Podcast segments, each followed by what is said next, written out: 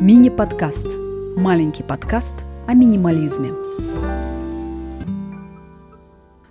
Привет! Говорят, главный признак минимализма в интерьере – белые стены. Они делают пространство более светлым и открытым и не дают заполнить комнату коврами и громоздкой мебелью. Просто плохо с ними сочетаются. Но когда я уже почти 10 лет назад планировала ремонт квартиры, я понятия об этом не имела. И руководствовалась даже не эстетикой, а здравым смыслом. Дело в том, что когда работаешь в новостях, через твою голову за один день проходит такое количество информации, что голова взрывается. При этом я люблю читать, смотреть кино и зависать на Ютубе. В общем, чтобы на приятные вещи в голове хватало места, я решила максимально разгрузить окружающее меня пространство, чтобы вообще ничего не привлекало к себе внимания. В комнате есть большая ниша, я поставила туда шкафы и отгородила все раздвижными дверями, так что с тех пор у меня есть своя Нарния. На виду остались стеллаж с книгами, письменный стол, диван и тумбочка. И все это великолепие окружают белые стены. Потому что если мне после какой-нибудь прямой линии еще придется ковер или цветочки разглядывать, я сойду с ума. Еще я терпеть не могу убираться, особенно вытирать пыль и мыть полы. Поэтому у меня на полках почти нет сувениров, а вещи организованы так, чтобы поддерживать порядок было как можно проще. В общем, минимализм – это интерьер для ленивых и журналистов-новостников. Но чтобы белые стены не делали квартиру похожей на больничный коридор, я добавила японской эстетики. Почему японской? А вот нравится она мне. И вообще я старый анимешник, мне можно. Кукла, рисунок на шелке, максимально простая мебель, прямые линии, без всяких завитушек. Дверь в шкаф похожа на традиционные японские перегородки, только вместо дерева темно-коричневый металлический каркас, а вместо бумаги непрозрачное стекло. Это более долговечная конструкция. Хотела бы выложить пол татами, но мне слабо, так что ламинат.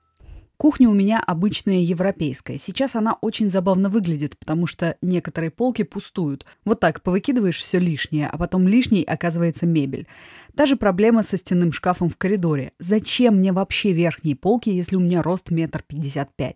Но по-настоящему я налажала только с полом на кухне и в коридоре. Это темно-коричневая плитка. Никогда так не делайте. Идеальный цвет пола – серый, с узором под дерево или мрамор. На нем пыль почти не видна. А у меня чуть что, сразу ощущение ужасной грязи. Если бы я ремонтировала квартиру сейчас, все бы сделала по канонам минимализма. Как можно больше дерева, никаких темных цветов, и мест для хранения было бы меньше. Вообще сейчас, после глобального расхламления, моя однушка кажется мне огромной. Тот самый эффект открытого пространства, спасибо белым стенам. Я здесь живу и работаю. Более того, этот подкаст я записываю, сидя в том самом японском шкафу. Кроме Нарнии, здесь есть место для гладильной доски, куда я ставлю микрофон и компьютер, и табуретки, куда сажусь сама. А лежащие на полках вещи обеспечивают почти студийную звукоизоляцию. Правда, не знаю, что будет со звуком, когда я раздам остатки лишнего. Может, придется обклеить стены коробками для яиц. Чтобы закрыть тему, расскажу о других направлениях минимализма в интерьере, потому что не Япония единой.